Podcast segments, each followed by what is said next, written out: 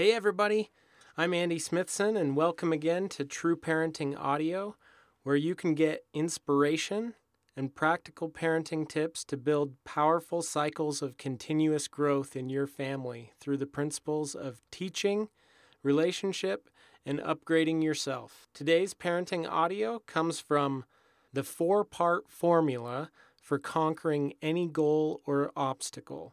We all have dreams.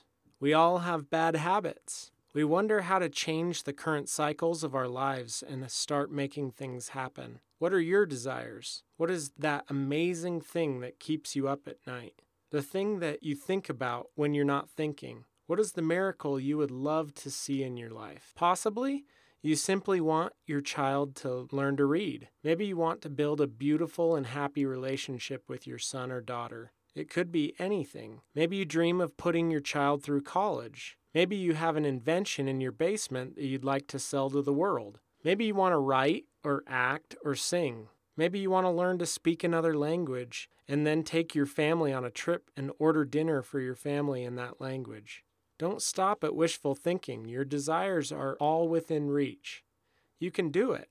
You can have it. The secret to making things happen is not really a secret at all. It's just tougher than most of us would like it to be. I've found that the patterns of achieving any kind of success are universal. The same patterns apply to business, relationships, personal, mental, emotional, and physical improvements, or whatever you want to apply yourself to. The following four patterns are concepts that I see exemplified over and over in people who do overcome great obstacles and fulfill their dreams. When applied, these four principles work synergistically as a powerful formula for finding and fulfilling our dreams. The four-part formula for reaching any goal. Number 1, a firm resolve. The first step is to make a decision. You have to choose to do it. Ella Wheeler Wilcox said, "There's no chance, no destiny, no fate that can circumvent or hinder or control the firm resolve of a determined soul." I've never heard a parent who broke a habit of yelling without first making the conscious, absolute decision to do so. I've never heard of an entrepreneur that has built a multi-million-dollar business without setting their intention first. I've never seen anyone do almost anything challenging without saying first, "I will." Number 2, prayer and faith. C.S. Lewis once said, "I pray not to change God, but to change me."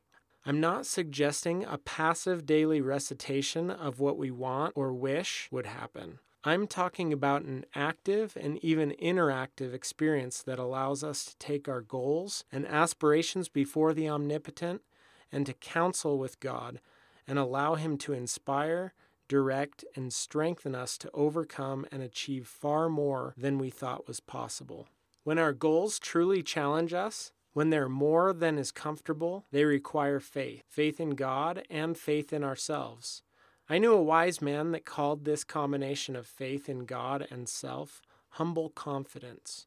I've rarely met anyone who has reached extraordinary achievements that has not completely believed, almost known, that he would achieve it long before it was a reality. This doesn't mean that they never had doubts or insecurities, just that when doubts and insecurities arose, their faith in the value of perseverance outweighed the doubt. Number 3, unrelenting effort. When it comes right down to it, nothing will ever happen if it stops with a thought. There may be those that mock or challenge your ability to reach your goal, but there is satisfaction in doing the work. I've always loved the following quote by President Theodore Roosevelt. "It is not the critic who counts, not the man who points out how the strong man stumbles, or where the doer of deeds could have done better. The credit belongs to the man who is actually in the arena, whose face is marred with dust and sweat and blood, who strives valiantly, who errs and comes up short again and again, because there's not effort without error or shortcomings, but who does actually strive to do the deed, who knows the great enthusiasm, the great devotion, who spends himself in a worthy cause, who at the best knows in the end the triumph of high achievement, and who at the worst, if he fails, At least he fails while daring greatly, so that his place shall never be with those cold and timid souls who know neither victory nor defeat. There is nothing that can keep you from achieving anything if you put the work in. The leadership expert Michael Hyatt suggests in his article, What to Do When You Don't Know What to Do, that we simply do the next right thing, instead of being overwhelmed and paralyzed by the big picture. Just get to work. Number 4, time. Here's the truly hard part, where the faith and determination is truly tested. This is where those that really want it and those that wish for something better are separated. All good things take time. There's simply no way around it. I heard someone say once that when we are struggling to push through barriers and outlive the struggles of fulfilling our dreams, we always have our rough spot and we say, "What am I doing wrong?" The answer is often that it's not that you're doing the wrong thing, but rather that you have not been doing the right thing for long enough. Exponential growth looks rather unimpressive at the beginning stages of the growth curve. But if we are patient, we see remarkable increase in time. That doesn't mean there won't be mistakes and course corrections along the way. But when we endure, we don't see those mistakes as failures, but springboards to learning and development. What habit have you been struggling with for months or even years that you haven't known how to kick? Isn't it about time to give it another shot? What goal or dream have you been putting off because it seems so unattainable? I know that with a firm resolve, a little prayer and faith, unrelenting effort, and giving it time, it is within your capacity to achieve. Question: what is your dream? Share your dream, and as Michael Hyatt says, what is the next right action to do to achieve it? Come on over to the blog and share your thoughts and ideas.